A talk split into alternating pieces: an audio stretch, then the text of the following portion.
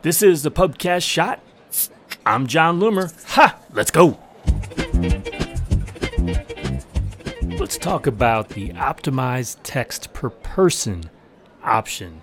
So, when you're creating a Facebook ad, under the description field, uh, when creating that ad, this is going to be disabled by default and you may not even see it. But you do have an option to turn on optimized text per person.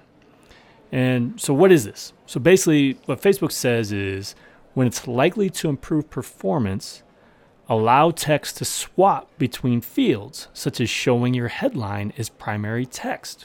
So, let's just say you create an ad with a single primary text, headline, and description. Any of those could be swapped for one another. So, for example, you may provide text as the headline that Facebook decides, you know, that may actually work better, at least for this user, as the primary text. So, Facebook will constantly be experimenting with this. They will take data based on what they know about users and what they engage with. Maybe it's based on the placement, all these various factors when doing this. It's all buried behind that black box.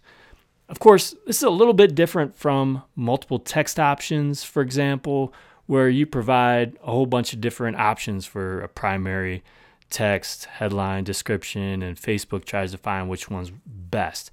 Whatever you provide for the for the primary text, the, like maybe up to five options, they will only be used there. They won't be swapped out in different places.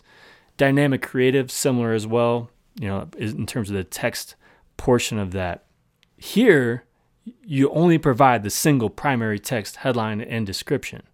Um, the thing is, you can use, though, optimized text per person and multiple text options at the same time.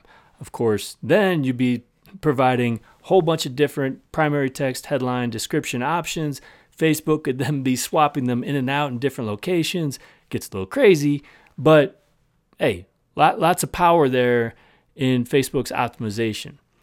Now, if all you do is a single primary text headline description, though, that could be a more efficient approach for low budgets with trying to experiment with this stuff. Just keep in mind whatever you provide in those three fields, make sure it's somewhat interchangeable and it will actually make sense in those different locations.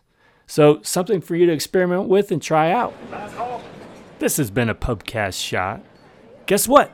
Your questions can be answered as a part of a Pubcast shot.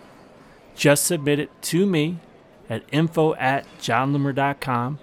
Make sure you put in the subject line Pubcast shot question, and maybe, just maybe, I'll answer your question on a Pubcast shot.